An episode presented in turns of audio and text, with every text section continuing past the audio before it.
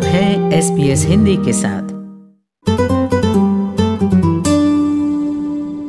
इस साल के अंत में समुद्र की लहरों से बिजली का उत्पादन शुरू करने के लिए एक नई ऑस्ट्रेलियाई विकसित प्रणाली बनी है। इससे 2025 से पहले ऑस्ट्रेलिया की ऊर्जा ज़रूरतों के तीन तिहाई को नवीनीकृत करके दिखाया जा सकता है। इस मिशन पर हैं डॉक्टर टॉम डेनिस, जो व्यावसायिक रूप से प्रयोग होने वाली समुद्र की लहर प्रणाली के लिए, उसकी क्षमता का परीक्षण करने के लिए ऑस्ट्रेलियन तकनीकी को डिज़ाइन कर रहे हैं। वो एक पूर्व शिक्षक हैं और समुद्र विज्ञान में पीएचडी रखते हैं।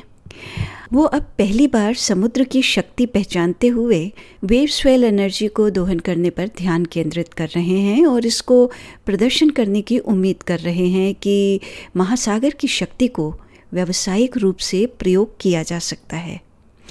उन्होंने ऑस्ट्रेलियन मुख्य भूमि और तस्मानिया के बीच किंग आइलैंड पर होने वाले अपने पायलट प्रोजेक्ट के साथ लहरों से बिजली उत्पन्न करने के लिए एक महासागर आधारित इकाई तैयार की है Australia probably has the best, or, or, very close to the best, wave climate in the world.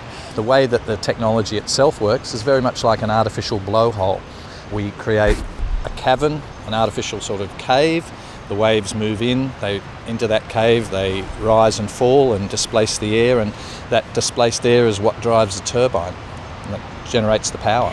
Federal सरकार की ऑस्ट्रेलियन नवीनीकरण ऊर्जा एजेंसी द्वारा समर्थित 8 मिलियन डॉलर की लागत की ये यूनिट लॉन्सेस्टन में पूरी होने वाली है और ये किंग आइलैंड पर हवा और सौर ऊर्जा की पूरक होगी They will have the first power station in the world that uh, operates on three different types of renewables.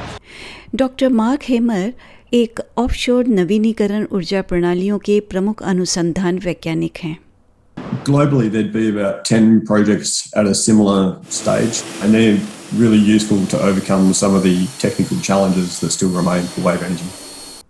वो कहते हैं कि लहर ऊर्जा में यानी वेव एनर्जी में अब रुचि बढ़ रही है Australia has a long history of uh, demonstrating wave energy activities, and a lot of the gains that have been made have been hard earned. We're looking at it optimistically and hoping that we can see some real success uh, for Australia to lead the way in wave energy. अब खुरदरे समुद्रों का सामना करने के लिए एक प्रणाली को तैयार करना ये कोई आसान काम नहीं है और डेनिस इसी के बारे में बताते हैं The big difference with our technology is the fact that there are no moving parts whatsoever in the water.